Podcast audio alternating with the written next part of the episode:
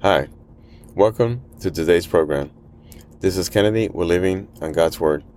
Today we're going to be reading John chapter 13 from the Jesus Bible NIV edition, review key takeaways, and end our session with a prayer. Jesus washes his disciples' feet. It was just before the Passover festival. Jesus knew that the hour had come for him to leave this world and go to the Father. Having loved his own who were in the world, he loved them to the end. The evening meal was in progress, and the devil had already prompted Judas, the son of Simon Iscariot, to betray Jesus. Jesus knew that the Father had put all things under his power, and that he had come from God and was returning to God. So he got up from the meal, took off his outer clothing, and wrapped a towel around his waist. After that, he poured water into a basin and began to wash the disciples' feet, drying them with the towel that was wrapped around them. He came to Simon Peter, who said to him, Lord, are you going to wash my feet? Jesus replied, You do not realize now what I am doing, but later you will understand. No, said Peter, you should never wash my feet. Jesus answered, Unless I wash you, you have no part with me. Then, Lord, Simon Peter replied, Not just my feet, but my hands and my head as well. Jesus answered, Those who have had a bath need only to wash their feet. The whole body is clean, and you are clean, though not every one of you. For he knew who was going to betray him, and that was why he said not every one was clean. When he had finished washing their feet, he put on his clothes and returned to his place. Do you understand what I have done for you? He asked them. You call me teacher and Lord and rightly so, for that is what I am. Now that I, your Lord and teacher, have washed your feet, you also wash one another's feet. I have set you an example that you should do as I have done for you. Very truly I tell you, no servant is greater than his master, nor is a messenger greater than the one who sent him. Now that you know these things, you will be blessed if you do them. Jesus predicts his betrayal.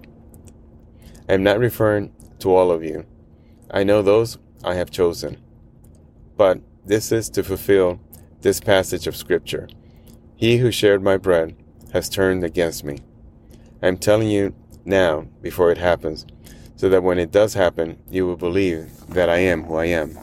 Very truly I tell you, whoever accepts anyone I send accepts me, Whoever accepts me accepts the one who sent me.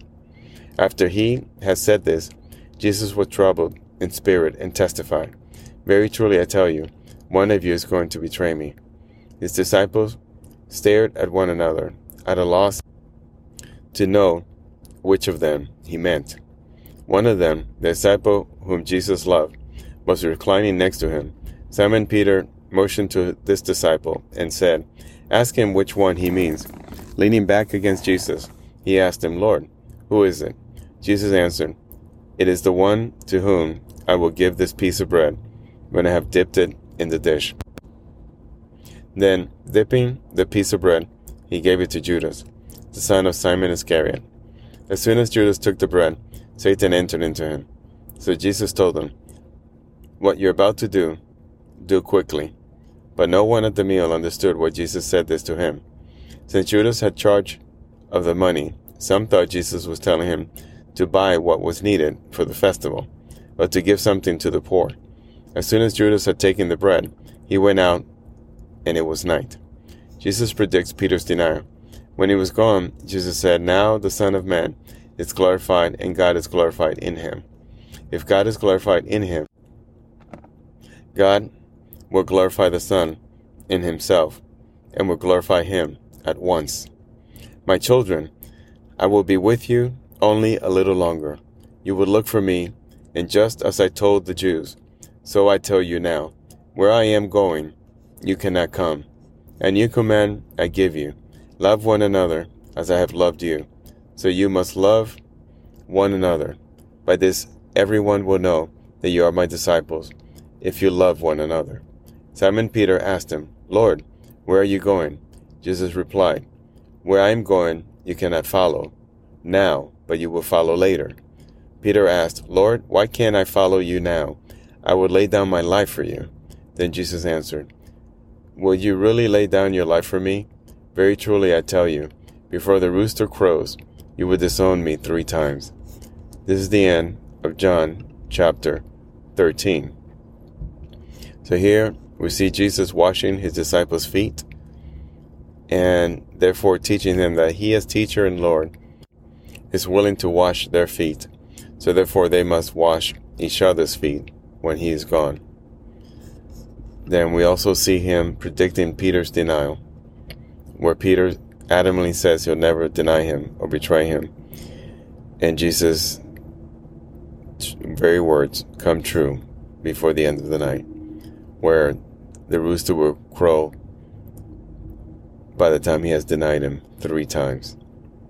So let us pray. Father, thank you so much for these powerful words. For you came into this world to give us love, to save us, to give us eternal life. You left this world having accomplished your mission, having given, given up your life, everything you had for us. We never understood it. We still don't appreciate it. We still don't deserve it.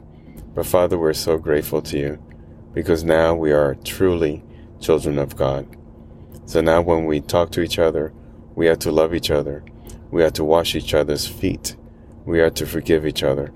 We are to not hold back, hold anything against each other, and hold any love against each other. We are to truly forgive and accept as we are. Imperfect as we are, we must accept each other. We are to forgive over and over and over again. We are to start the day, greet the people, love them, receive sometimes their non love actions, unloving actions. But we are to reciprocate with forgiveness and total love and kindness. This is not easy, Lord, but it is not we who do this. It is only through your strength, through the Holy Spirit, that we can do this, that we can accept others and give them love, even when we're receiving actions that are not considered good, loving, or kind. Sometimes they may be perceived as selfishness, jealousy, hatred, evil, but in kind we must repay it with love.